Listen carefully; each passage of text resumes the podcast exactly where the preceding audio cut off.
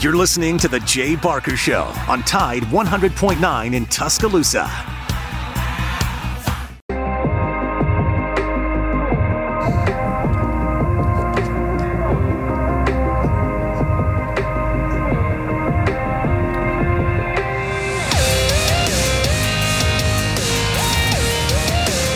Well, it's Friday afternoon in Alabama. That's always a good thing. Guess that's a good thing, perhaps wherever you are. But anyway, Matt Coulter, longtime sportscaster in the state of Alabama, Lars Anderson, noted sports writer, joining you just a little bit bit afternoon for Big Noon Sports, presented by Haley Sansing and Union Home Mortgage. Um, got got to uh, got to claim foul on myself because yesterday at this time I got on the air and I said, why, why can't we just watch the U.S. Open on anything other than, than Peacock? Uh, had I read the particular article in detail, I would have found out that USA Today was carrying it in what you'd call cable network. So, and I'm watching it right now. And uh, so I, I apologize to the television providers for the U.S. Open yesterday for bashing them for only providing on Peacock when in fact it was on my television the entire time. And when we got off the show yesterday at 2 o'clock, I scanned, I looked, and I went, oh, oopsie daisy. Anyway, Lars, I wanted to get that out of the way so we could get on to other sports, including the U.S. Open, but uh, several other things of note that we're going to talk about here on Big Noon Sports. Lars, how's you Friday? It is going great. I just turned in the second draft of my latest book, so uh, very happy to ship that off to New York and uh, to my editor at Simon and Schuster, and uh, everything is on schedule. I think we're going to be uh, having a April um, an April pub date, maybe a little bit earlier, uh, but uh, we'll we'll see. April 2024 uh, it, it, just takes a long time for books to be printed and you know there's still various uh, uh, edits that it has to go through. Has to go now to a copy editor who really examines the grammar punctuation and then uh, comes back to me. I uh, accept or decline the copy editor's suggestions and then it goes to a legal read and uh, that those are always fun, Matt. But those are also oh, very, very important. Yes. Um, but uh, so uh, it's it's exciting though, just uh, to get the, the, the process moving along and and getting closer and closer to publication. And and now I'm also working on uh, another proposal to try to get uh, book number 14 uh, cranked up. And uh, I'm really excited about that. I think it has the potential to be uh, a really, really compelling subject. And I will get into that as soon as I get a contract. Uh, because, as you know, I've told you, I have had book ideas stolen from me before.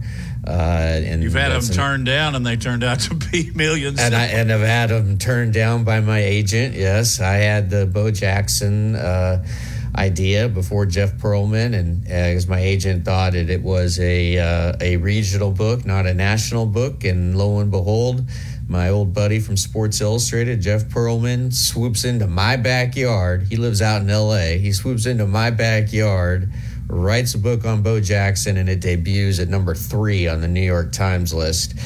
Uh, I let my, I, I you know, I, I, I, didn't even say anything to my editor. I just emailed him the story or the link uh, to the Times list of the week that his book came out. and I, that's all I did. I didn't say a word, and uh, because hey, I got to stay in my agent's good graces, and uh, he's great. Richard Pine, uh, Inkwell Management, he is just fabulous. He represents so many heavy hitters in the literary world, and I'm lucky that he represents me. But um, you know, just speaking of the U.S. Open, just last night, I just love the fact that we get out here in Alabama and on the East Coast, we get U.S. Open golf in prime time because when it's on the West Coast, right? Like, I mean, the Open was on till what about ten o'clock last night? Nine. Well, I think they yeah. actually finished play around nine thirty. Yeah, You're around right. nine nine thirty or so. But it, it's a it. I love it. I love it. I love it. I love it. And uh, and uh, I also love the British Open right? Because British Open often will start like 4:30, 5 a.m. coverage will, and uh, I am usually an early morning riser, and uh, that's when I do my best writing and so it's great to just to have the the uh, British Open on uh, early in the morning, and it's just like you wake up to the British Open. That that that's wonderful too. But I think this is even better, and also I think it's cool that they're that they're playing on this course uh, in Los Angeles, and we can get into that more uh, in, in later on in the show, but. Um, I, I, like the fact that it's almost like a it's like almost in the city, you know, because you can see the background of, of downtown LA. Uh, in, it's right in, there in the Hollywood Hills. I mean, it's literally yeah, I mean, there, there's streets that run by it. You know, yeah, buildings yeah. in the background. Yeah, it's crazy. Yeah, yeah, and. Uh, it's a and, and the players really uh, man they just tore it up yesterday um, you know uh, records were broken uh, by Rickie Fowler and um, and uh, who was Xander the other one? Yeah, Xander Schauffele, who shot a, both shot 62s. Uh, I think that broke Johnny Miller's long held record of the U.S. Open of uh, lowest round. I think Miller shot a 63, if I'm not mistaken. And so, what are you know? Um, course officials and, and others in charge going to do to try to make the course more difficult? Um, they're certainly going to rethink the pin placements. They're going to probably, you know, move the tees back as far as possible. Uh, but I, I, think they've pretty much already done that. So, I, like at this point, the, the only real sort of mechanism that they have at their disposal is pin placement and so we'll see. I don't. I mean, I just I don't know what else they can do to make it more challenging. You certainly don't want a U.S. Open winner to be at like minus twenty five, minus twenty eight uh, after Sunday. Um, I mean, you know, and, and right right now, I, I would I would think the winner, if if if conditions stay good uh, and I think they are projected to be over the weekend. I think the winner is going to be right around minus 20. What do you think? I don't know. Something tells me they're going to find a way to tighten things up there. I, I don't know, other than moving the pins around, that they can do this. But I did find it interesting that it seemed like that there was a group that really got after it, and then some just really, really struggled. And I guess you could say that's the case for every tournament period much less some of the majors. But uh, Wyndham Clark is uh, proving what you are talking about to be true. He's through seven today. He's minus three. He was minus six yesterday. So this golfer with one win, I think, uh, played at Oklahoma State. He's from Scottsdale. He's a good golfer, but not. I certainly wouldn't have predicted him to be atop the leaderboard midway through the second round. But he's at nine under. Then you've got the two you just spoke about. Uh, Rickie Fowler, your man, who you called yesterday, is at minus eight. Boy, did he have a really fun round to watch. Uh, I think he had 10 birdies, something like that. He had a couple yeah. of bogeys. By the way, when we talk about these records of, of 62, um, and that's a record, it's a record, it's going to be. But I think it is worth noting when you mention something like that, this is a par 70. And um, it's a very interesting track, to say the least. And some of the waste areas and the, the, not bunkers, but they're called something about the grass that, that go in and around the holes and up by actually by the pins. Uh, they have proven uh, dastardly for some of the golfers. But Fowler and Schauffele are uh, at minus eight uh, right now. Putnam, Andrew Putnam. Um, there's there's a name I wouldn't have immediately recognized either. Uh, Finau is now at minus four. These golfers are on the course. Brian Harman is at minus four. There's uh, Rory McIlroy. Unfortunately, today started off with a bogey, uh, mm-hmm. and through five, he's plus one for the day, and he's minus four for the tournament. But there just seems to be a look in Rory McIlroy's eyes uh, tell me yeah. he's going to be around on Sunday. I so, agree. Uh, I agree. Um, you know, I, I, I hope that's the case. Is it? Uh, I haven't had a chance to look. Is, is the sun out? Because really, the, the reason that the scores were so low yesterday was the the weather. There's no doubt about it. Because uh, they like early in the morning, there were these misty, soft conditions and then uh, it, it, it sort of it just it softened the course which makes it easier for the guys because it's just like shooting darts right at, at the pins. And they were able to really uh, move the ball around on the greens uh, with backspin. And the thing is it, it stayed overcast all day and it stayed like cool and damp throughout the day. So the course didn't get sunbaked at all. The sun never really broke out at all. And so I know that uh, the USGA is just hoping for hot, hot, hot weather, dry weather, and sunny weather and that will make the course much more difficult. And and I think maybe the, the, fact that you don't have anybody sprinting out and putting up crazy numbers early today may be reflective of that. Well, we'll see, and it looks to me on the USA Network on TBS, whoever is carrying it, I should give them credit too, since I did it yesterday. Um, it looks to me like the, the conditions as far as the, the skies uh, are, you know, it looks like smoggy LA. Um, taking a look at uh, Rory. Man, he's got a pink shirt on.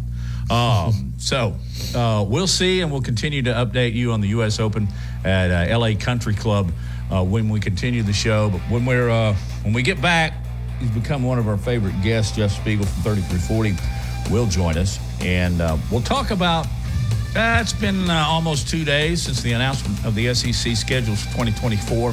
We'll talk a little bit about that, maybe some Alabama quarterbacks, and many other topics as we're often running on a Friday. This is Big Noon Sports.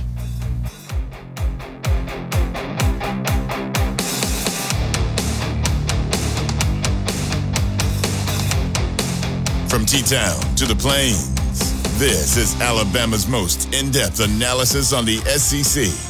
This is Big Noon Sports.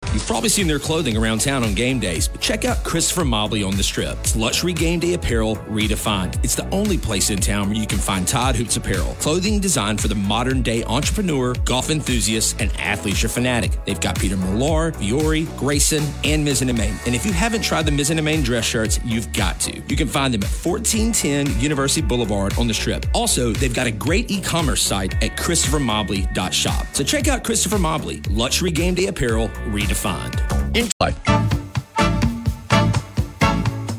Securing the best mortgage possible requires a lender who has knowledge, is trustworthy, and treats customers like family. And no one is better at all of this than the mortgage miracle worker, Haley Sansing. Based right here in Tuscaloosa, Haley Sansing has spent decades working in the mortgage industry.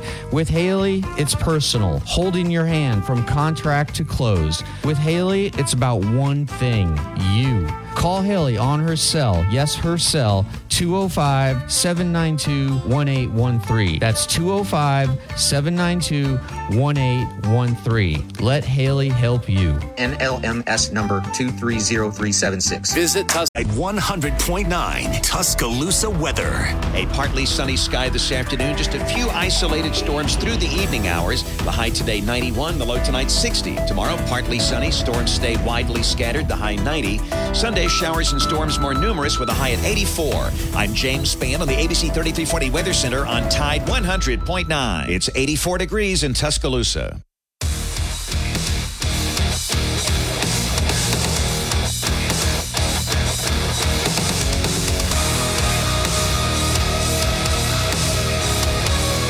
You're listening to Big Noon Sports on a Friday afternoon. Beautiful here in Birmingham. Correct. We are going to be joined by Jeff Spiegel at the bottom of the hour. Got my times messed up once again. So, the uh, sports director at 3340, good friend of the show, will be with us in just a minute. I was just looking at a couple other things from the U.S. Open, and we can move on to a couple of topics. But uh, I know everybody's interested. Everybody in Tuscaloosa knows. But unfortunately, uh, Justin, JT, did not have a good opening round at LACC. He shot a, a 73, so he is plus three, and he will not tee off until mid afternoon uh, and a chance to get those strokes back. The projected cut right now is going to be one over.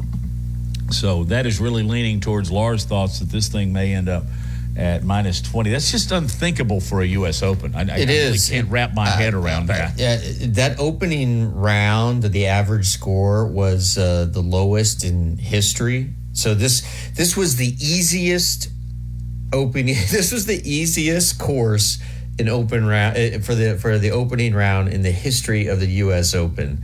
So uh, something dramatic needs to be done. I mean, you know, fans are complaining about it. Uh, players, I mean, players love it because they they're going low. But um, like I said, I, I- think today uh, they're going to be doing everything in their power, or they already did, uh, just in terms of, pin placement to uh, to try to make it try to make the track a lot more difficult.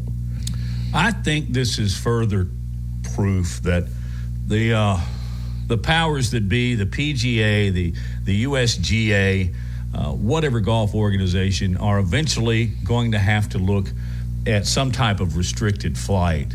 Um, these guys are piping at 320 on the average.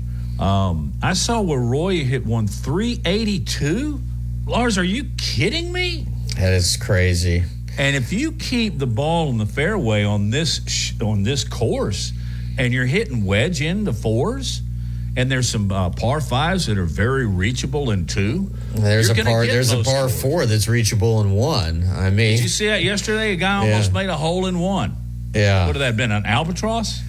Uh, what is that called? We did. We had a long discussion about How this a come we can talk back. about it three or four times. It's either an albatross or a condor, but I think it's an albatross. but uh, it's a big bird. Let's just put it that way. Right. Uh, but um, and I, let's take a, a small dive on that, Lars. Uh, Jack Nicklaus has said that he's in favor of doing something like this. Uh, the the equipment, the golf balls, and the strength and conditioning of these players, even the ones that are like the size of Tom Cruise, they're hitting the ball 350. It's just amazing to me how far they can hit the golf ball. Just as a one question only here, Lars, would you consider putting some kind of a restricted flight golf ball to where they're not hitting it 380, maybe they're hitting it more like 330? Uh, I don't know. Um, probably not. Uh, the the players are universally uh, against it, um, and uh, and you know uh, Bryson DeChambeau, who I, I think is a really intelligent guy. He's his when he was asked about it, he said, "quote I think it's the most atrocious thing you could possibly do to the game of golf. It's not about rolling golf balls back. It's about making golf courses more difficult. I think it's the most unimaginative, uninspiring." game cutting thing you could do every wants everybody wants to see people hit the ball farther the part of that's part of the reason why a lot of people like what I do. It's part of the reason a lot of people don't like uh, uh, don't like people it short. Uh, I'm all about equality. I'm not about equity on this front. So Well, I uh, yeah, we were talking with uh, So- Brian Crichton yesterday, and we were talking about restrictor plates. Nobody wanted restrictor plates. The drivers didn't want restrictor plates. The fans didn't want restrictor plates. Lo and behold, their engineers and, and mechanics and, and crew chiefs didn't want it. They wanted they want to go fast. They're Ricky Bobby. Um, but I think sometimes decisions have to be made in spite of the fact of what everybody wants in order to bring the game back into the fold.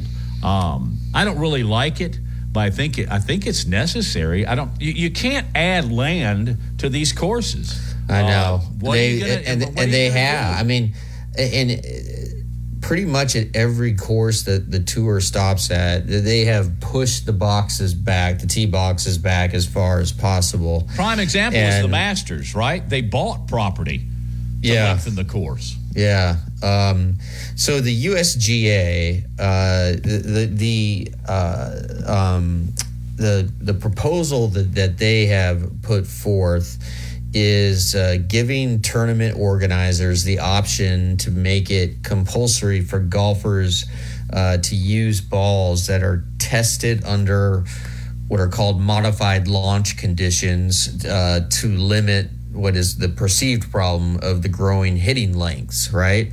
Um, and they, uh, the the governing body of the USGA, they they think that these long distance uh, hitting the ball so far, he said it, they, they say it threatens uh, golf's long term sustainability and undermines the core principles that a broad and balanced set of playing skills should remain the primary determinant of success in golf.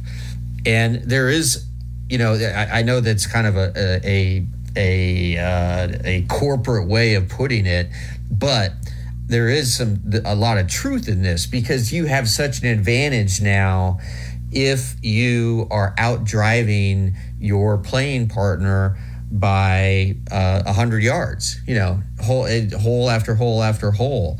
Um, and uh, I mean, there, it, it, and, and it's not going to change either because just, you know, I've been going to the, I've been playing a lot of golf lately with my son, eight year old, and you see these kids just swinging at like I mean, they're coming out of their shoes. They're swinging the ball. They're swinging at it so hard. And because they are being taught, and it's true right now, the only way you are going to be a competitive, successful golfer, like if you want to play it at an elite level, is you got to learn to hit the ball far. You, just got to be able to crush it.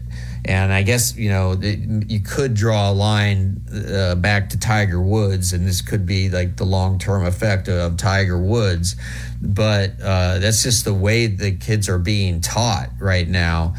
And so if, if you limit and and what the, what the USGA is saying that if you have this modified ball, it's going to limit uh, reduce striking distance by 15 yards, which really uh, it really that's not really very much, right? In the in the long in the in in, in the grand scheme of things but um, but yeah i mean just over the last uh, uh, uh, you know decade the the average driving distance has i mean increased probably 50 60 yards.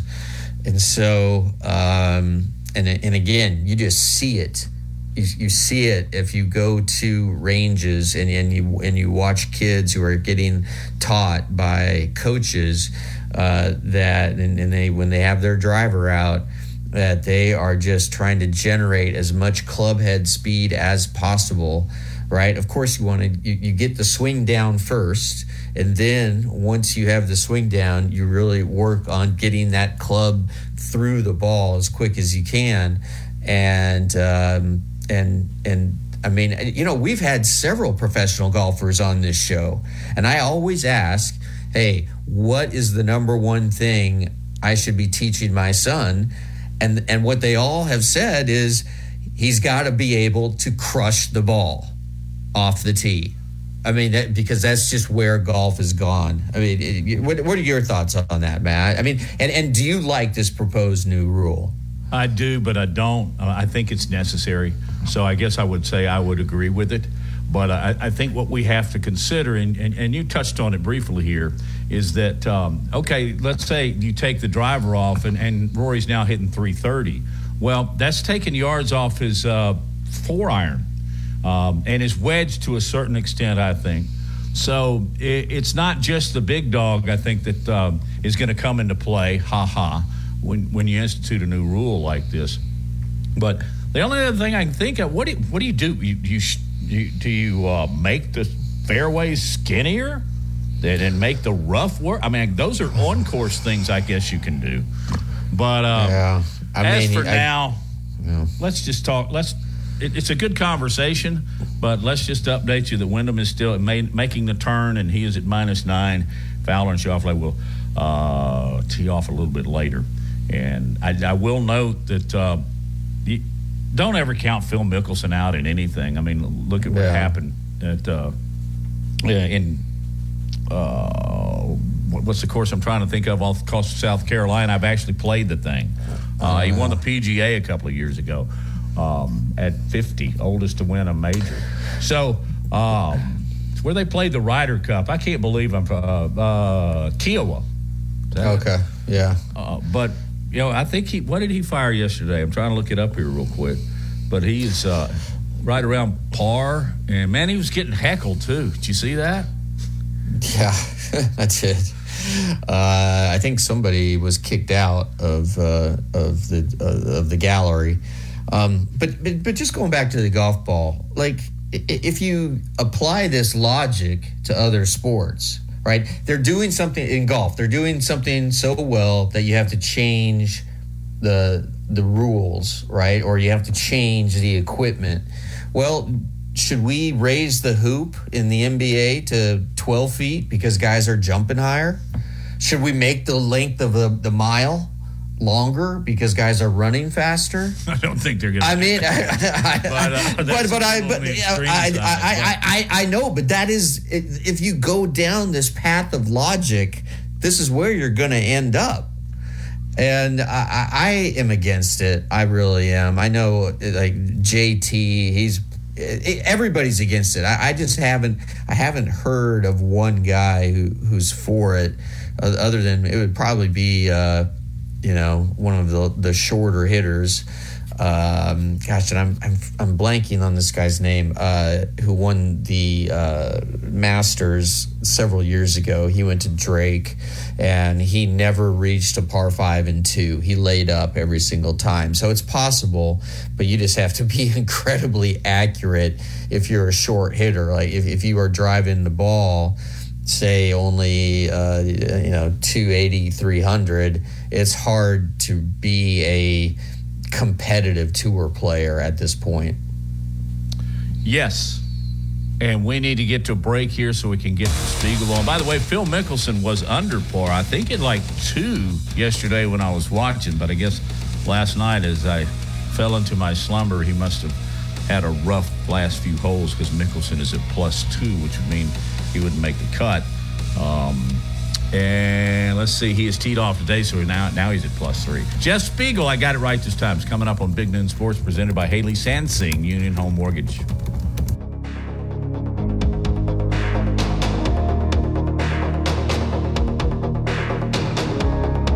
From T Town to the Plains, this is Alabama's most in depth analysis on the SEC. This is Big Noon Sports. Game days, but check out Christopher Mobley on the strip. It's luxury game day apparel redefined. It's the only place in town where you can find Todd Hoops apparel, clothing designed for the modern day entrepreneur, golf enthusiast, and athleisure fanatic. They've got Peter Millar, Vuori, Grayson, and Mizzen Main. And if you haven't tried the Mizzen Main dress shirts, you've got to. You can find them at 1410 University Boulevard on the strip. Also, they've got a great e-commerce site at christophermobley.shop. So check out Christopher Mobley, luxury game day apparel redefined. Securing the best mortgage possible requires a lender who has knowledge, is trustworthy, and treats customers like family. And no one is better at all of this than the mortgage miracle worker, Haley Sansing. Based right here in Tuscaloosa, Haley Sansing has spent decades working in the mortgage industry. With Haley, it's personal, holding your hand from contract to close. With Haley, it's about one thing you. Call Haley on her cell. Yes, her cell, 205 792 1813. That's 205 792 1813. Let Haley help you. NMLS number 230376. opinion on the restricted flight golf ball, uh, which would reduce driving length by 15 to 20 yards. All the players are against it. And, uh, you know, some have even compared it to, well, since since guys in the NBA are jumping higher, uh, would you raise the rim to 12 feet instead of 10 feet? Uh, Right. But but do you do you have any any any opinion on the, the uh, restricted flight golf ball? Well, here's the way I've always thought about golf. I've always thought about golf. Here's here's where you separate the men from the boys in golf. You know, is on the second shots. You know, the Yeah. approach shot. I don't care how far a guy can drive a golf ball. I mean, I really don't. Unless they start driving every green, unless they start driving par fives, well, then then, then I'm going to start, you know, raising a fuss.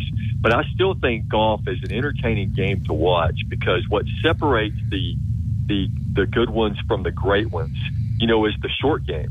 And I remember when John Daly was in his prime, is that everybody talked about how far he could drive the golf ball. But what people forget about John Daly is how incredible his short game was. I mean, you go back and you look at the Open Championship that he won. He made some incredible plays with his short game. And so I think the approaches, the the play around the green is always going to separate, you know, the goods from the greats, no matter how far they drive the golf ball. So that's what I appreciate about the game of golf. I much more look forward to how close a guy can can knock it around the green, like Rickie Fowler was doing yesterday, than, than how far they can drive the golf ball. Jeff, were you uh, in in town when the PGA Championship was held at Shoal Creek? Uh, let's see, that was 84 and uh, 89, Eight- right? 84 and, 91? 84 and 90, yeah. Yeah, 84 and 90. 84, I was in Tuscaloosa. I was working in radio then. 90, I was in Knoxville, Tennessee when uh, Wayne Grady won the championship at um, at uh, at the at, at Shoal Creek, and uh, yeah, 84, I was doing radio in Tuscaloosa. So no, I, I was so I was in the neighborhood, but I was not working in the Birmingham just- market at that time. I was just I was just wondering if you've ever covered a uh, PGA Tour event and what it, and if you have what it was like. Well, I've always wanted to, but I've never been able to uh, to cover a PGA Tour event. I've always wanted to cover, you know, one of the, you know, one of the majors. But um, but I mean, you know, it's, I mean, it's it's got to be a lot of fun. I mean, to do that and be and uh, and be doing that. But um, but just no. But the question, but the, to get around to the to the point of the question is no. Other than football, because that's the obvious of what, what we like to cover. What, what is your favorite sport to uh, to get out there and and uh, and do reporting on? I think probably college basketball. I mean, I've always been a basketball guy. That's what I played when I was in high school, and um, and so I've always loved those. Uh, you know, just just the atmosphere of college basketball and being in the arenas. And you know, I've covered a couple of games at Rupp Arena, and I thought that was just a magical place. And Coleman Coliseum, I mean, when it's rocking, you know, is uh, is always fun. Just the basketball uh, games are always, which is kind of weird, but you know, being a guy who grew up around football, but uh, basketball has always been, you know, very appealing to me when it comes to uh, to covering sports. And what's uh, we haven't had a chance to talk to you uh, since Alabama baseball uh, made their run, and we're just two wins away from uh, from uh, making it to Omaha. Um, your, your thoughts on that Alabama team, and then with uh, Rob Vaughn now taking over, coming from uh, Maryland, where they've won back-to-back Big Ten championships. He's been named Big Ten Coach of the Year in back-to-back years. It seems like Alabama just, or Greg Byrne specifically, uh, you know, hit it out of the park, so to speak, with this hire. I totally agree. I mean, he he took a guy who's uh, who, who's won big at that level, and it was a, a. I mean, to me, for Rob Vaughn, I mean, what a great promotion for him. You know, to go from the Big Ten to the SEC because in the Big Ten, baseball is such an afterthought. But but he did such a great job there at Maryland, and now he's going to get to come into Alabama. And also think, you know, it was a while some people, some Alabama fans were upset that maybe Jason Jackson didn't get you know more of an opportunity to become the head coach at Alabama. I look at this. I think 19 games, you know, uh, is probably not a, a good enough body of work to to get serious consideration for the head coaching job. But I will say this: the fact that he was able to, and I don't know how disappointed Jackson was in, in not getting an opportunity to do that, but I think the team work, the team of Rob Vaughn as head coach and Jason Jackson as pitching coach, very highly respected assistant coach in the league, uh, could be pretty formidable for the for the rest of the SEC. So, I mean, I think there's there's great things to come for that program with those two guys in charge. I, I, agreed. I, I think it's wonderful that uh, he was able to uh, retain him. Um, just sort of like what what is the big picture of Alabama baseball? Like, it's it, it's not the most dominant program, right? Uh, and is there a reason for that? I mean, you can't expect every sport at the University of Alabama to be the best in the country, right? But uh, but what have been some of the challenges uh, that Alabama faces? And, and it may just be uh, the fact that they play in the SEC conference and is where all the best teams are. Well, I think part of it is just the reputation of, uh, you know, and Nate Oats had to fight this to, to, to, to a degree.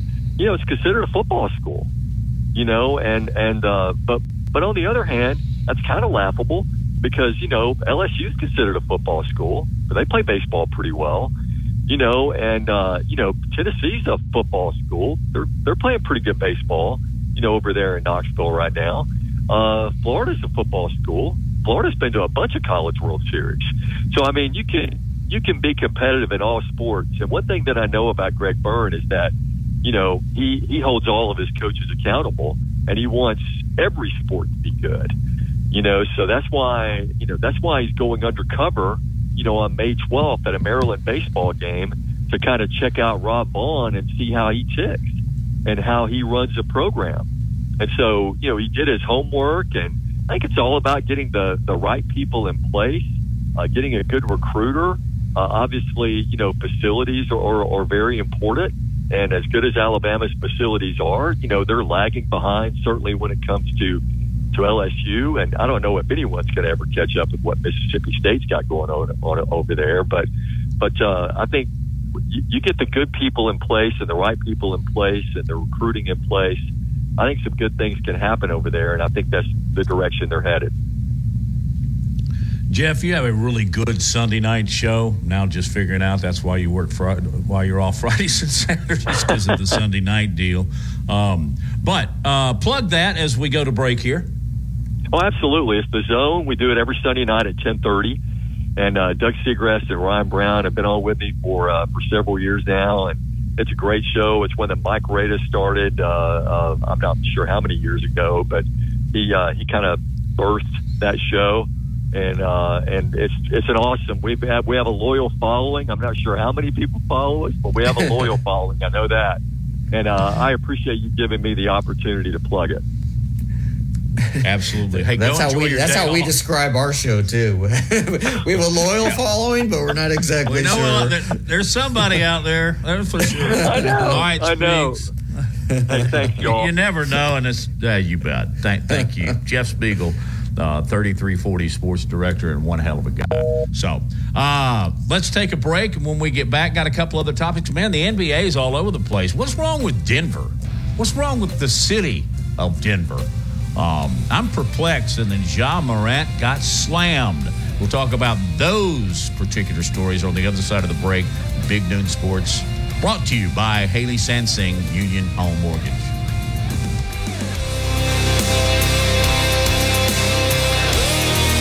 Covering SEC sports like kudzu on the roadside. This is Big Noon Sports.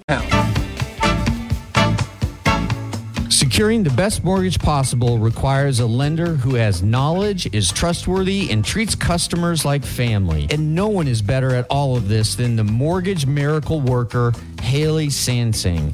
Based right here in Tuscaloosa, Haley Sansing has spent decades working in the mortgage industry.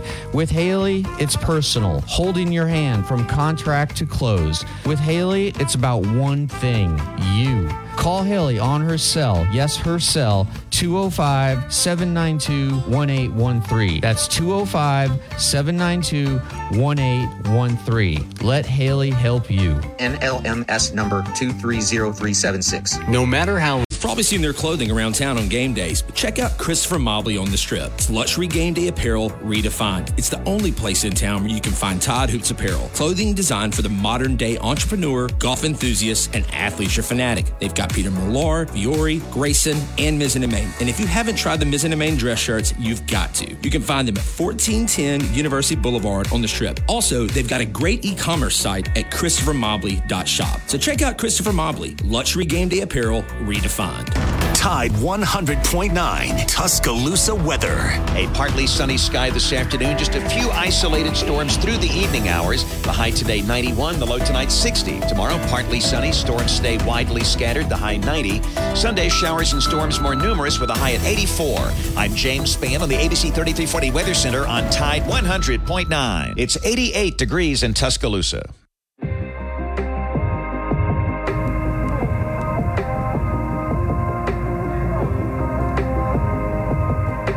Back on Big Noon Sports, Matt Coulter, Lars Anderson. We do take phone calls early and often throughout the show. So remember that at 205 342 9904. And Donald has dialed in Big Noon Sports. What's, uh, what's going on, Donald?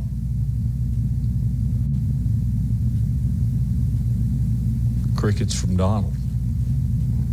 We had Donald. Donald, you there? All right, let's move on to what went on in the NBA yesterday. First of all, I found it very, very funny to see uh, Jokic uh, leading the parade. Uh, so he didn't go home, Lars. No, he didn't go home to his horses. he didn't go home to his to his harness horses. Uh, and then, but they're they're taking this bus through the streets of Denver, and they damn near kill a cop, crushing him. But so you know, the, the, they had a fire truck. I guess they were all on, so they had that to deal with. And then after the parade, two people are shot. Uh, that totals the number shot following the championship in the NBA to 12 because they had 10 the night of the championship. Um, that's just kind of crazy. Uh, maybe Denver doesn't need to win an NBA title, but once every 48 years. yeah.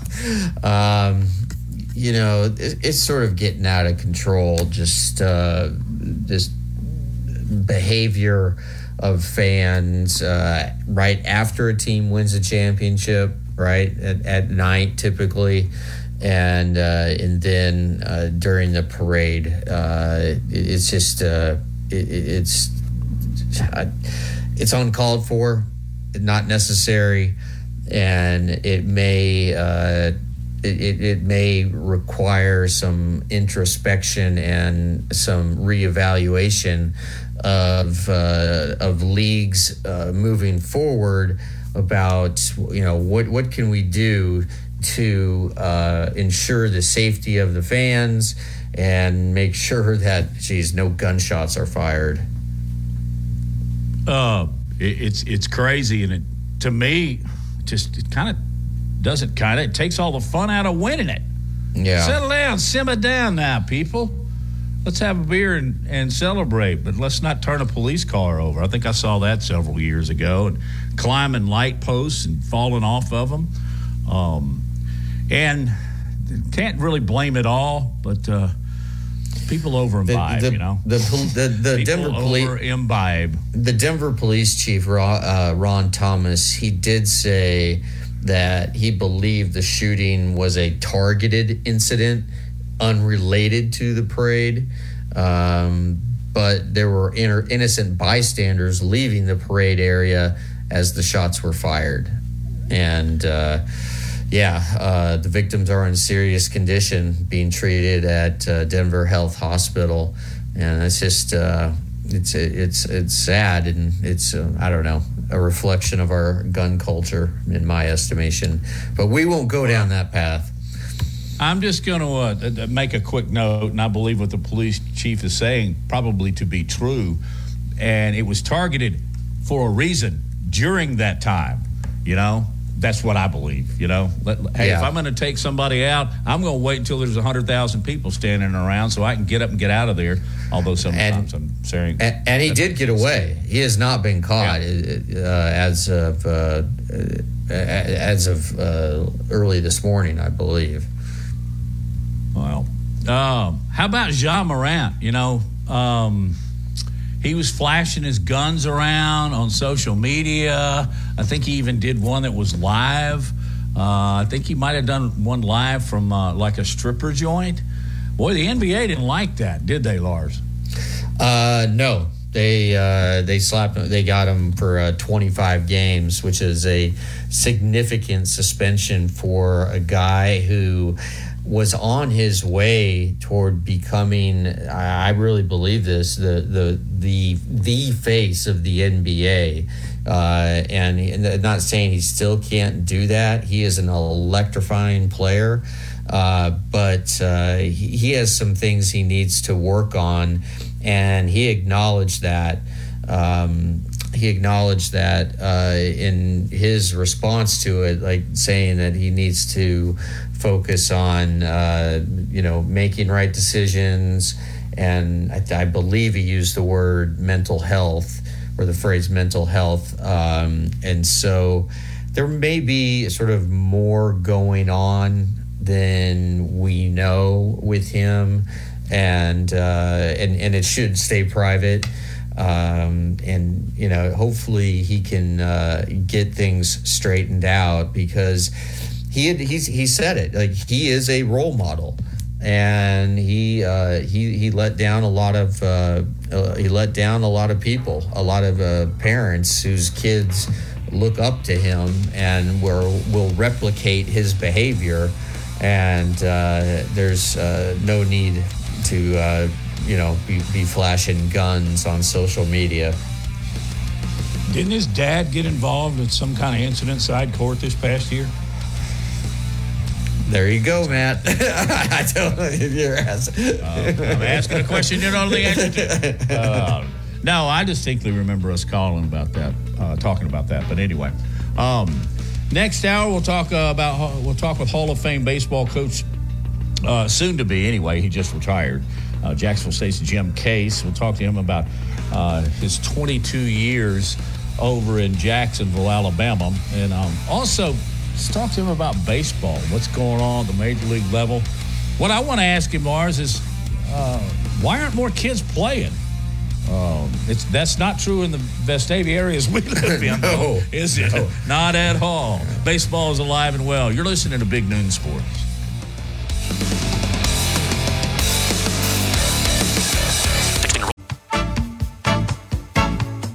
Securing the best mortgage possible requires a lender who has knowledge, is trustworthy, and treats customers like family. And no one is better at all of this than the mortgage miracle worker, Haley Sansing. Based right here in Tuscaloosa, Haley Sansing has spent decades working in the mortgage industry.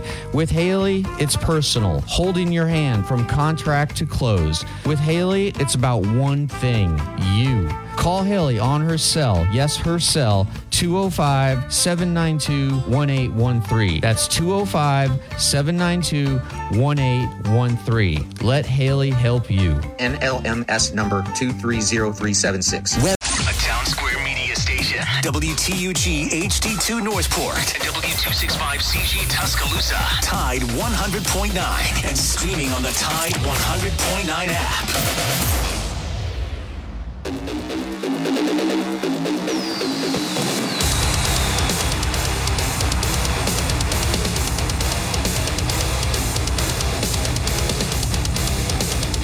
Back on Big Noon Sports, brought to you by Haley Sansing, Union Home Mortgage. It's Matt Coulter, it's Lars Anderson. Seb Shirey is at the controls. We hope you're having a great Friday afternoon. We entertain phone calls as well at 205 342 9904. So dial us up. You want to talk? Later this hour, we'll talk baseball with Jim Case, who is retiring after 22 years at the helm of the Gamecocks. Lars, I want to talk outside of sports, but it is sports, but it is Tuscaloosa, and it's a Tuscaloosa icon. And just want to wish a good, safe rest in peace to Harry Hammonds. Um, I don't think we've touched on this, but we know him as Harry. Harry's Bar, right there in Tuscaloosa. Um, it, has been around so long that I went there. Uh, and then Seb probably went there. But uh, he was just an icon. He was a former. I actually did, Matt. I love really, Harry's. Harry's was great, uh, and I, I have to know is it is it still open? Seb? It is indeed, definitely. Um, to say that bar was unique and its clientele was uh, a plenty from all demographics is uh, is uh, is an understatement. But Harry passed away uh, and uh, he was an Alabama basketball player. Um, but I can just remember going in there and uh, if you went early enough, Harry might pull out those little bitty paper cup things and treat everybody to a shot. Um, but did, I don't know if this is true, Seb, because it's been a long time. Didn't Harry's have a basketball court in it? Um, I'm not sure. Uh, not okay. recently, to my knowledge, but okay, they probably they probably took that out because there were so many fraternity fights. Um, I can remember going in there with a date, and a couple of guys want to play pickup basketball, and we played pickup basketball for 30 minutes, all sweaty, half lit. I go, okay, baby, what do you want to do now? Uh, which is not the best way to go with a date, but I swear I think they used to have a basketball goal uh, with a concrete floor on the outside, but chances are uh, that went away and they put more seats in, which is probably a really, really smart way to go.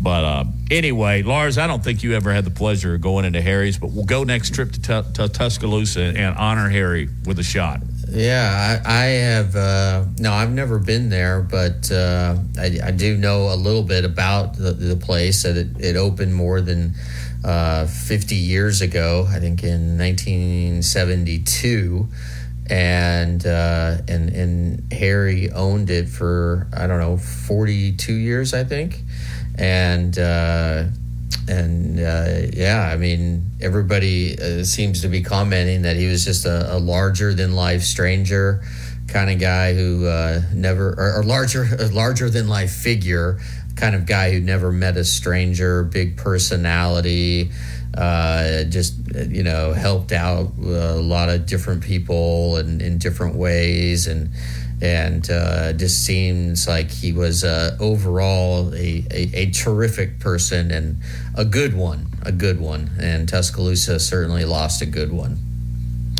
Oh, yes. So rest in peace, Harry. Um, what else is on our plate? I have a note here. We can talk about this for just a minute. Um, the, the, the concern for Alabama at quarterback is starting to alarm me. Not from what will happen and who eventually will take snaps, and I think it might be two or three, to be honest with you, when they start the season. I'll bet this right now, uh, unless somebody really steps up, we won't know who the starter is until they walk out and take the first snap. But um, it, it, this has happened before. And what happened? Alabama won national championships. But uh, the the amount of people, and I think the transfer portal and Buchner coming in probably adds fuel to this fire. But the concern, I think, has gone over the top, Lars.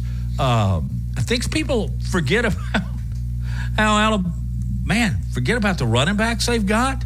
Uh, they do have some unproven, semi proven wide receivers coming back. This defense may be pure H E double hop, hockey sticks and they've got a good special teams coming back. So, am I wrong by thinking people are kind of throwing the baby out with the bathwater just because of the quarterback situation at Alabama?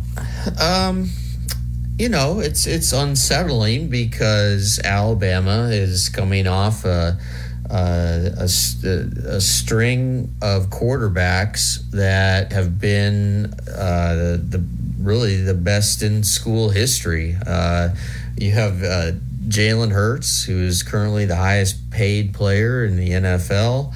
Uh, you have Tua, who is uh, who is picked number five overall, I believe, by the Dolphins, and and before he got hurt, even with the concussions last year, it, the numbers he put up were just phenomenal. And uh, and then uh, Mac Jones uh, becomes a first round draft pick. He leads Alabama to a national title. And then, of course, Bryce Young. He's the number one overall draft pick. So it seems like this is the first time in a long time that uh, there is concern over who uh, is uh, who's going to be the quarterback and and what is going to be the level of play that Alabama is going to get from the quarterback. And it is it's it's a it's a three way battle uh, with uh, with Tyler Buchner's uh, transfer. Um, I mean, we've had time to think about it. Do you do you think it's Buchner's job to lose because he has the relationship with Tommy Rees, the offensive coordinator, going back to Notre Dame? Or, I mean, I, I really think it's, it, it, I think it's wide open. This is my, and I, I think you do have to look at the past, right? Past is prologue. So look at the past to figure out what's going to happen in the future. And really, what uh, uh, Nick Saban has always done is sort of let the quarterback battle play out, and eventually one guy will win over the team.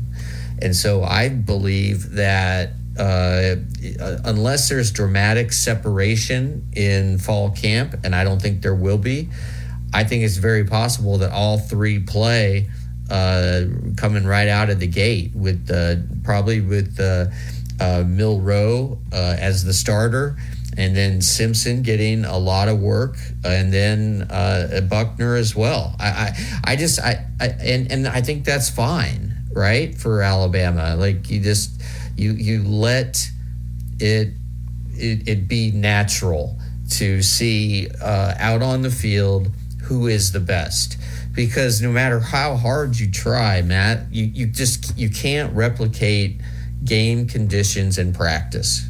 There's just no way. And that's, I mean, that's why you, you know, the, the phrase gamer exists. Some guys are just a lot better in games than they are in practice. And uh, it, it's hard to figure out why but uh, th- that's that's how I see it playing out, and I think it will be fascinating. I think it will be the ob- the obvious number one story around here for a long time, and we are going to be talking about it for a long time. But I think it's also going to be one of the top, you know, one, two, three, four stories of all of college football. Certainly in August and, and September just to see, you know, who eventually emerges. And uh, my guess right now, uh, a long way away, I think it's going to be Ty Simpson eventually. I could be totally wrong, but uh, that just from based upon the the people that I I trust, uh, I think it's going to be Simpson. And uh, I know we, we haven't seen much of him. The sample size is incredibly small but uh, I, I, I do believe it's going to be Simpson, and I think it's going to come down to, to Simpson and Tyler Buchner. How about you? I uh, everybody has their thoughts on this. Right now, I think I'd go with Tyler Buchner because uh, of his knowledge of the system. But I think a couple of things are worth noting as we go to break here is that you mentioned it, and we've talked about it. Uh, it's who wins the team. Uh, they could all be about the same as far as uh, how they're you know, getting command of the offense. But the guy that has the face mask, the hand on the face mask in the huddle, grabbing the left tackle and says, Look, keep that guy off my back. The guy that becomes the leader is going to end up becoming the quarterback. Second thing is is Rees. What offense does he run? He's going to run the same offense at Notre Dame. Then I think there's an obvious advantage with Tyler Buchner. Also, but you know, let's Buchner, also remember it's, this. Hang on, hang on, hang on, hang on, okay. hang on. Okay. Uh, there's an uh, there's a final thought here, and that's Nick Saban. He's going to make the final call here, and I don't think he's missed. No, he hasn't. Although you know what, a lot of coaches believed that Tua should have been playing a lot earlier than he did. But you know, as a freshman, because it was clear in practice to them. But Nick Saban was very, very. Nick. Nick Saban was very, very loyal. No, Nick Saban's a loyal guy. He, he's loyal. He's very loyal to Jalen Hurts. And, uh, you know, he didn't want to pull him in that national championship game, but he was forced to. And uh, if he doesn't pull him, Alabama probably loses the game. Tua probably transfers, and everything is all different. But one last point, and I forgot to make it earlier. Tyler Buchner, I believe he would not have transferred to Alabama unless he believed that he was going to be the starter. He didn't come here to be the backup. He's got three years of eligibility remaining. He was Notre Dame starter before injuring his shoulder in week two. Had to have surgery. Comes back for the bowl game. Accounts for five touchdowns in a Notre Dame win. I think it's going to come down to Buchner and Ty Simpson. And I hope they get Milroe in the offense. He's just so talented. Yeah, uh, I agree. But you know, they make these calls, and that's what they're paid to do. And by the way, over the last 15 years, they've done it very well. You're listening to Big Noon Sports.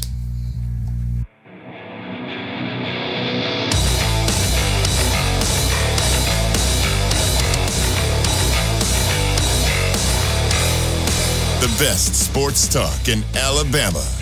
This is Big Noon Sports. If seen their clothing around town on game days, check out Christopher Mobley on the strip. It's luxury game day apparel redefined. It's the only place in town where you can find Todd Hoops apparel. Clothing designed for the modern day entrepreneur, golf enthusiast, and athleisure fanatic. They've got Peter Millar, Vuori, Grayson, and Mizzen and Main. And if you haven't tried the Mizzen and Main dress shirts, you've got to. You can find them at 1410 University Boulevard on the strip. Also, they've got a great e-commerce site at christophermobley.shop. So check out Christopher Christopher Mobley, luxury game day apparel redefined. Securing the best mortgage possible requires a lender who has knowledge, is trustworthy, and treats customers like family. And no one is better at all of this than the mortgage miracle worker, Haley Sansing. Based right here in Tuscaloosa, Haley Sansing has spent decades working in the mortgage industry. With Haley, it's personal, holding your hand from contract to close. With Haley, it's about one thing you. Call Haley on her cell, yes, her cell, 205 792 1813. That's 205 792 1813. Let Haley help you. NMLS number 230376. Tide 100.9 Tuscaloosa weather. A partly sunny sky this afternoon. Just a few isolated storms through the evening hours. The high today 91, the low tonight 60. Tomorrow partly sunny. Storms stay widely scattered. The high 90. Sunday showers and storms more numerous with a high at 84. I'm James Spann on the ABC 3340 Weather Center on Tide 100.9. It's 86 degrees in Tuscaloosa.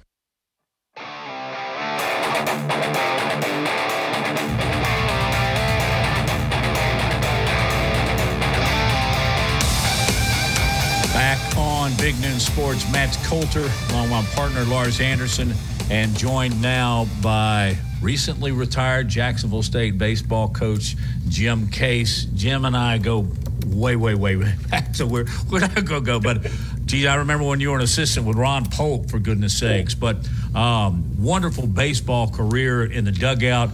And hey, Lars, I want to ask you a quick question. What do you? What position do you think Jim Case played in college? Hmm, I'm going to say catcher. Yes, catchers make the great managers. Isn't that true, Jim? Yeah, it, that's true. I, I, wasn't much of one, but that's what I played. why? Why is that? Is there a, a simple explanation why catchers uh, seem to make the the best managers, and and it seems like more catchers become managers than any other position player? But I, th- I think there's several things about it. One is, uh, you know, you're looking at everything. Uh, there's not many positions besides center field, and and uh, you know where you're you're taking in everything that's going on the field, and and then the responsibility is so much with your pitcher that you just can't get so tied up into one area of your game. You can't worry too much about your hitting because the biggest job that you have is to try to get the most out of that pitching staff that day. And so I think I think most catchers tend to be guys that are really team type of guys and and um, you know look at the big picture and and uh, are trying to figure out a way for us to win. Where maybe some positions, you know, you you'll see a left fielder out there practicing his swing while he's waiting between pitches, mm-hmm. and of course that's not happening with catchers. Hmm.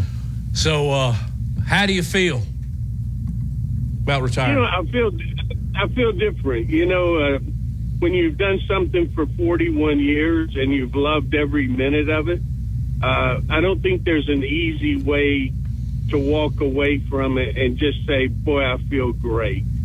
You know, um, I, I, I love I love the interaction with the players. Um, I really feel like that. Um, you know, I'm, I'm kind of a a, a borderline coach, but maybe a pretty good relationship guy. And so, you know, I've really enjoyed the relationships through the years and trying to get people to play hard and together. And um, you know, for the most part, we've we've had some really good years with that. But I think also you have to be honest with yourself and and you look at some of the changes that are going on in college baseball, and and and maybe um, have to come to the realization that maybe I'm not the right guy to lead the program through these changes, and uh, that's kind of where I that's where I got to. What's it like for Jim Case to walk into Jim Case Stadium? I've always wanted to know this. I've always wanted to know what it would feel like to walk into a stadium that's named after you and uh, and, and, and you know when you're still alive. And it, it's a, a, wonderful thing obviously. But uh, what, what is it like for you? Well i think it's a great question. And um, but you know for for me and certainly uh, i'm very proud of, of that. And i'm i'm grateful for the for the people that um, you know funded put a lot of funds into the stadium that they, they wanted it to be named after me. But if I was truly honest with you, um, I, I loved it a lot for my family. I'm from a huge family. I was one of seven children, and um, and I think that you know my brothers and my sisters, and and I could only uh, think back in my mind that if my mother was still um, around, you know, it would be something that would make her proud. She she absolutely loved baseball, and she had four boys, and she encouraged all of us to to play baseball. She loved watching it. It was always on uh, on Saturdays only, uh, basically at the time when I was a kid. But uh, you know, we were allowed to to take time from our chores to to watch uh, the major league game of the week, and and baseball was just a big thing for her, and so uh, I think a lot of being the proud part of it was I, I, I thought it was really something that my family was proud of. That's a very cool story and one you had not shared with me, and I like that. I'm glad that we got that on Big Noon Sports. When y'all were raising money, and I hope I'm correct. If not, I'm gonna blame Tuffy Crow. But uh, didn't Riley Green uh, contribute? Didn't he play like a free concert or a concert to raise money for y'all stadium. I mean, the, for those that don't know, he's an unbelievable um, country musician from Jacksonville, Alabama. But uh, he was one of the guys that really believed in Jack State baseball too, wasn't he? Yeah, Riley. Riley's been a friend for a long time. His family is actually uh, tremendous friends of ours. And um, when Riley was just a little guy, you know, seven, eight years old, I can remember going to his grandfather has a place that on Friday nights just local people go and and they play music and for about an hour and then they stop and everybody brings something and every, they share their food with each other and then they play for about another hour and so um, I've spent a lot of Friday nights out at Buford Green's place, you know, just listening to music and with some friends. And, and Riley was a little guy and he would get up on stage and his sister Casey, who is one of my favorite people in the world.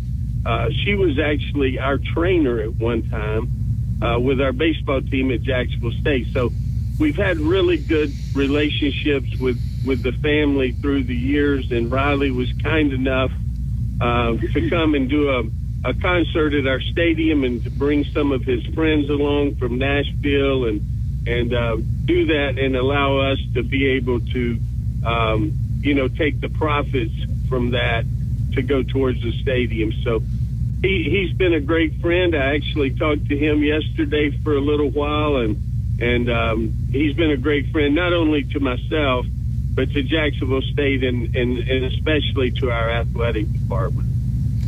Now, I know this is going to be a difficult question to answer. Uh, you leave Jacksonville State with a, a record of 673 and and 559. So that is uh, roughly you've coached at Jack State uh, over 1,200 games. Of those uh, 1,200 plus games, is there one? is there one that well, sticks unfair. out? you know, um, there kind of is. Um, there kind of is in a way. and um, and that was um, we, you know, our goal. And and I was never able to. I really thought when I went to Jacksonville State, um, I, I believed at some point we would be able to make it to a super regional. I really did. And maybe that was unrealistic, but I, you know, I felt like that it would take a year of all the pieces to fall together. But at some point, I really thought it would happen, and it never did. And uh, we were able to go to several regionals, but we weren't able to win a game. We were we were always a four seed. We were always the first team out. And then um, in the Alabama regional a few years ago, uh, we lost on on uh, the first night, and then we eliminated Clemson uh, the next day. Mm. And to me, that was uh, just a. Uh, it was a little bit different. It was. Um, I, it's hard to it's hard to describe, but there was a difference as far as one game goes. Uh, it was a difference. The, one of the things that stands out as being real different is um, my wife, who is very very supportive, but also kind of stays in the background, uh, came to the dugout that day to hug my neck. That's how big it was. And that may not seem like a big deal, but for her to do that, um, it was. And, and, uh, and we were able to win again the next day and uh, get ourselves into a position to be in the regional finals, but we lost that. And so, um, you know, we, I, I would say that, um, you know, that storybook ending that we're all looking for, it didn't really happen. But uh, that's kind of the way it is in life too. You know, you you work as hard as you can and and you do everything you can do, but it's not always a storybook ending. What a great life lesson, Matt. No kidding. Uh, Jim, I want to ask you a question about the state of baseball.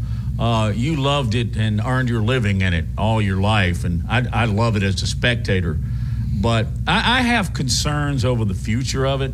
Um, I don't see kids playing as much. I, I do in, in my area of Birmingham and Lars too. We, he has kids. I got grandkids playing, and they love it. They eat it up. But I don't see as many kids, like you said, uh, between pitches. I don't see a lot of left fielders practicing their swing in ten year old little league anymore. Uh, is baseball going to be okay? Yeah, I think baseball will be okay. I'm I'm I'm disappointed with some of the things that we've done in baseball and and we certainly don't have time to um, to talk about those. But you know, we've we've made baseball um, as you grow up. We've turned it into an upper middle class thing to do. It's um, most everything that happens with young kids is something to where it's going to cost significant money for them to be able to play. And so what happened was when we did that, we eliminated a lot of kids from being able to play and I think that that was a mistake, and and it's gonna it's gonna be. And I don't really know their background that well, but you know where where are the Hank Aaron's going to come from? Where where are the Willie Mays going to come from? Because possibly their parents are not going to be able to pay twenty five hundred, three thousand dollars for them to play travel baseball, and I think that that's kind of where baseball is gone. And so, you know, we baseball and we can talk about some of the things that have happened and some things that I'm not really excited about with the transfer portal and NIL and the differences, how the divide that that put between the haves and the have nots. But I really think we started that process early on. And, you know, and I think it was a mistake because – we're, we're missing out on a lot of great athletes who just can't afford to play. Uh, it's already in a sport that there's some cost to because you you have to buy a glove and you need to have a bat. And you know in basketball you can throw one ball out there and 10 people can play very very easily. And so i think we made it really tough on those uh, people that were from i don't know where you want to call it middle class or lower middle class. And I think we eliminated a lot of those kids from being able to play growing up. And I think the sport is suffering from that. And and I think you look at it in the big leagues and you look at um, the, the people that make up the big leagues and you see that. You know, you you see uh, a, a different dynamic of of what who is making up uh, big league baseball right now, and you know where where are those people from, and you just don't see a lot of lower income people ending up playing Major League Baseball, and so that you're not seeing them in college, you're not seeing them in high school because they didn't play on these kids' travel teams, and it just makes it really tough. That's more than you wanted to hear. Um, no, but it that's how I feel. No, that's That's- I. I That's I sorry, I, I- I just think you're spot on. I, I have an eight year old who loves baseball, and I am astonished at the amount of money it costs to keep him going, right? Uh, with with travel ball and and all of that. I mean, it's uh, it is just uh, out of control. Um, but uh, Well, I know this. If, if I if I had all the money that I could possibly have, I would build one of the nicest little league complexes that I could have, and it would cost zero for kids to play, and there would be no parents allowed at the games. Uh, That would be the perfect way. And then that way the kids would be able to learn and they would be they wouldn't be having to please somebody else and it wouldn't cost them anything. And you know what? They would come and they would have the time of their lives. But when you're trying to hit and you're young and it's already a little scary to you and it's a difficult task to take and then you're having to please all of these people that have put out all this money for you to play. I, I just think it's almost too much.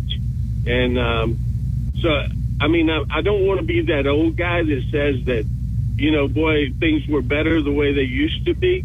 But some things were better the way they used to be. Absolutely. And uh, I, I think it. I think it's hurt baseball as a whole, and I think the people are starting to recognize it in Major League Baseball because we see so few African Americans that are that are playing. We see people of color, and so we don't really notice it, but we see a lot fewer African Americans playing.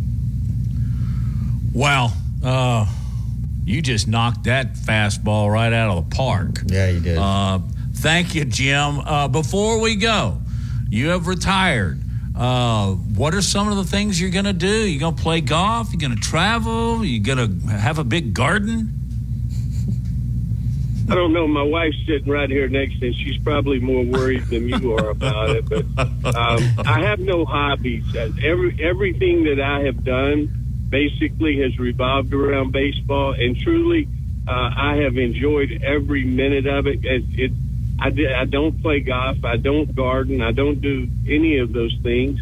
Uh, I wake up in the morning and, and I'm excited about getting to the to the field, and I'm excited about planning practice and trying to help some guys get better. That's that's something that's always been exciting to me. But if you ask me the one thing that I'm excited about, I do have three grandbabies, and I haven't spent a lot of time with them, and uh, and I'm going to spend a lot more time with them. And in fact, that's where I'm on my way right now uh, to spend the weekend with them, and I'm excited as I could be about it. I'm there. I've got three, and they're the best, and I plan my life around them.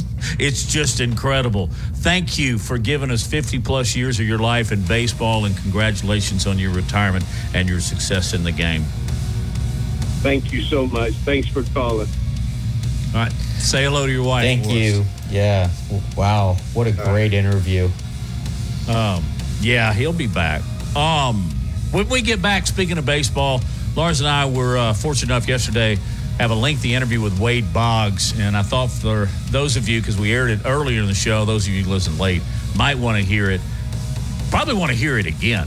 It was that good, and after 50 plus years in broadcasting, I can say that. Uh, We talk absolute- horses, we talk beers, we talk everything with Wade Boggs. We talk 74 beers, in fact, and, he, and he's straight up about that. So Yeah. we'll have Wade Boggs on in a repeat performance, an encore on Big Noon Sports.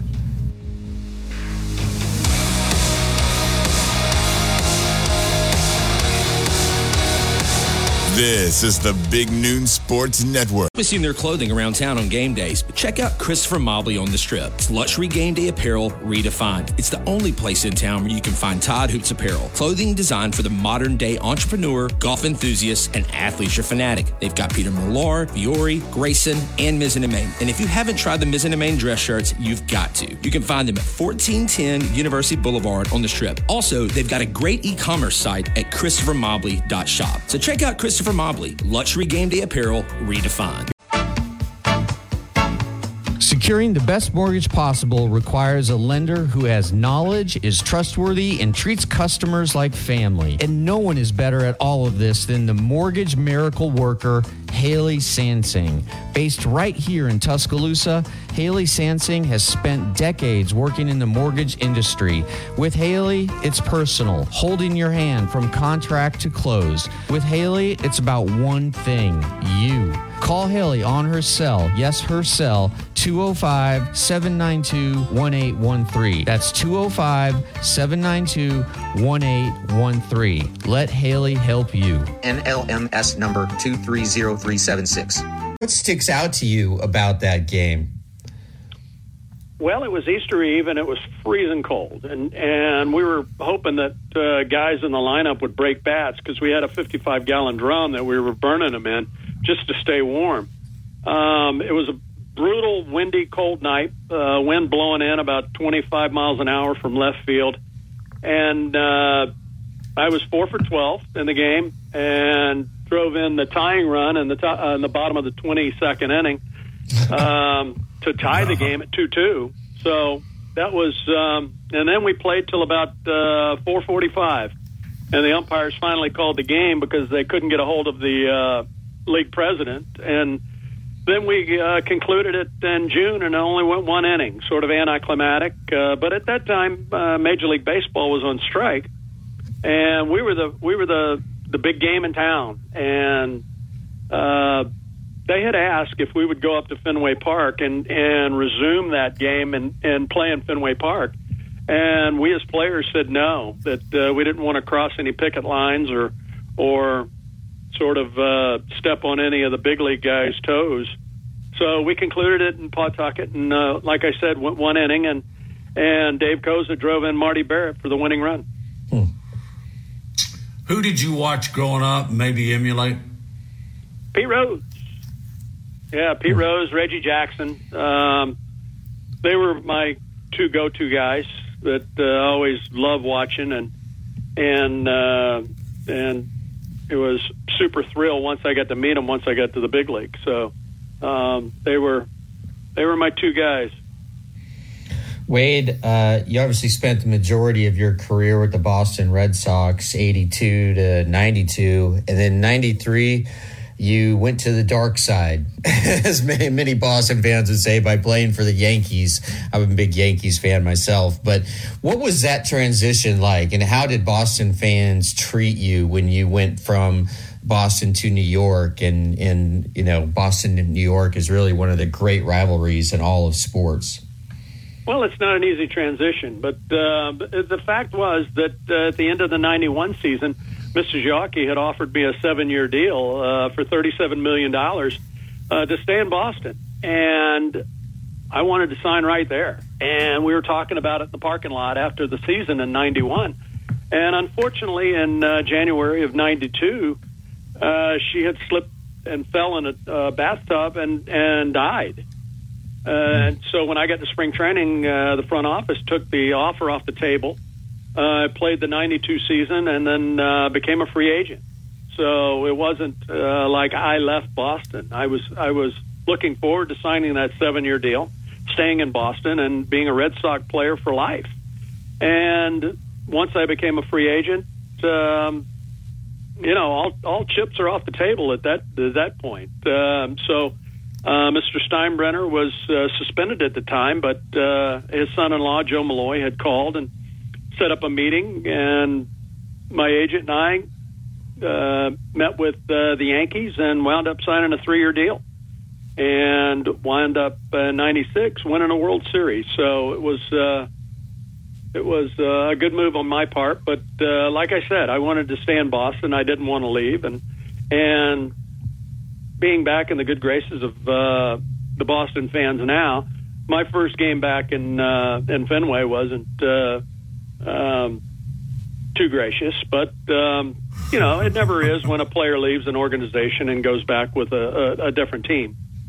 Well, speaking of winning that World Series in '96, uh, I was in New York at the time, and I was there uh, when you guys uh, won it and They beat saw the it. Braves. Y'all just say, Yeah. it, okay? They beat my And- and- Braves. and- and- but uh, you know, one of the most memorable scenes uh, of that entire season, and it's just forever etched in my brain, is uh, you on top of the horse, uh, the police uh, horse. Could could you just tell us that story of how that came about? Well, it's probably one of the smartest moves I've ever made. Uh, that, that, that, that, that picture's made me a lot of money. But um, yeah, we were doing a dog pile, and and and the fans were so gracious. Uh, they didn't storm the field; they were just standing in front of their seats and clapping and cheering us on. And and we decided as a as a unit to uh, take a victory lap. And the next thing I know, I'm in left center field on the back of a police horse. And till this day, I've never gone back and looked at any video of, of how I got upon that horse, but um, it was uh, one of those surreal moments that riding around Yankee Stadium on the back of a police horse, and and just looking at the massive humanity that that are cheering us on, and and it was it was really really neat for New York at the time because they hadn't won in 18 years, and and finally got a championship back in New York. Wade, one of the very few things that uh, Lars, Matt, and Wade Boggs have in common is that we love a cold beer. Quick story. Yesterday, Lars and I are in Tuscaloosa. We'd made some sales calls. And we're just goofing off. I said, pull in here and let, let me grab a couple of tall boys. And so I get back to the car and I pulled out and I handed Lars, you remember what you said? I do. I do not. You said what? They didn't have any PBR because uh, I, I'm, I'm kind of That's right. notorious in in my Boggs is blue. Boggs Oh, is cool man. blue. You Bo- gotta, you Bo- gotta, you gotta go there, man. I'm telling you. I have The the, facts 16 are out ounce there. tall boys. Yeah, they're they're awesome. I love them. How did you develop a rela- uh, relationship with uh, Pabst Blue Ribbon Beer?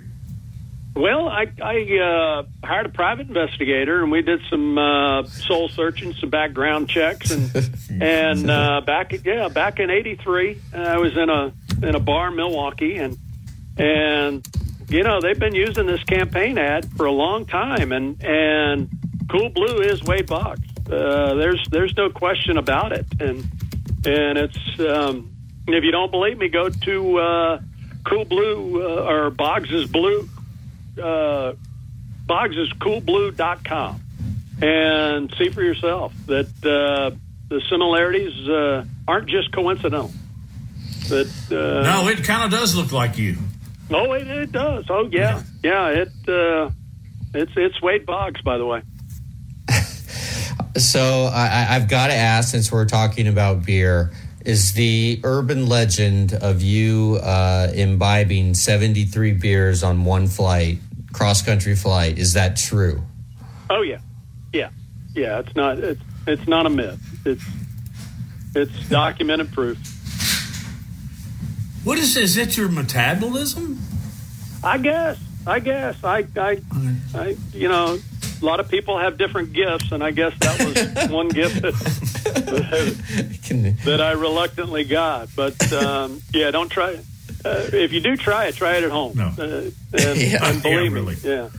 Yeah, don't drink and drive because in 1986 my mother was killed by a drunk driver. So Oh, um, I'm an advocate of uh, don't drink and drive. Hey, man, call a cab, uh, Uber, or, or what have you. Hey, we're gonna let you go, Wade, but uh, just real quickly, everybody buy PBR. Make sure you There you go. you, you heard about it from Wade Boggs. But what, what right, are you guys, doing now? Okay, thanks, man. Appreciate it very You much. it. Have a Thank, thank you, Wade. Uh, Hall of Famer Wade Boggs on Big Noon Sports. Tell your friends. Um, fast.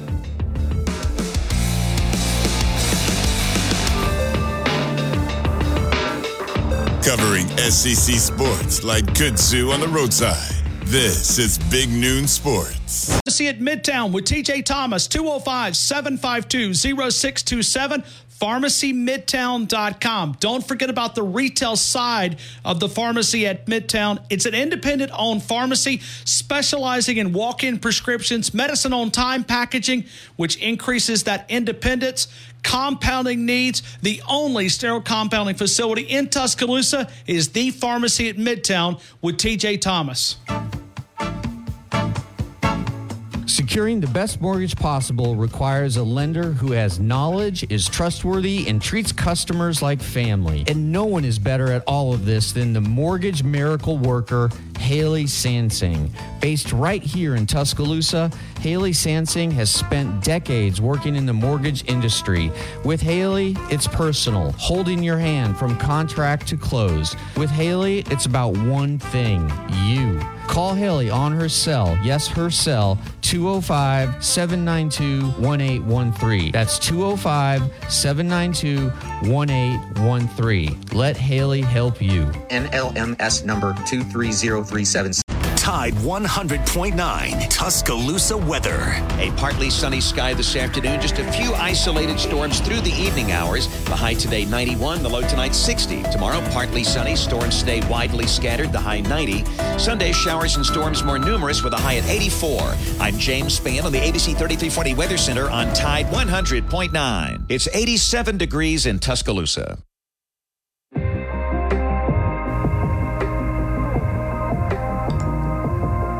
Back on Big Noon Sports, we wrap up the week and we wrap up the day. We wrap up the show. We wrap up the hour, all included. Matt Coulter, along with Lars Anderson, uh, really just blew it away baseball wise the last uh, 30 minutes of the show. Jim Case retiring from Jacksonville State University, and um, then with Wade Boggs once again for the second consecutive day. That's really, really good stuff. But um, I do want to go back to something Case said, Lars and you are heavily involved with your wallet in this. Mm-hmm. And then I watched my daughter and uh, son-in-law, excuse me, my um, yeah, that's what he is. Um, just literally pour money out for their kids to play little league. Uh, the bats are what three hundred fifty dollars. Uh, they all have their uh, own individual helmets now. Um, yep. Some of them have two bats. Um, Lincoln has two bats. Gloves. Lincoln wants a, a, a, new thing among the kids is uh, they want custom made gloves. So they kind of design their own gloves, and you can do that on the Rawlings website. And Lincoln did it the other day, and it was uh, the grand total of the glove came to like three seventy five. I was like, yeah, what, we'll, we'll, we'll wait. We're gonna. We're, said. Oh, he would have laughed and walked out of the room. He would have thought I was joking. My, you know what? You know what? My dad had a had a four fingered mitt, and I loved it. I used that thing forever. That's man. There's a lot of old school still left in you. Yeah. Right, no, no. We need week, to. Lars. Yeah, we need to talk about that next next week. Yeah. Have a great week, everybody. Stay safe. All right. Thank you, Seth.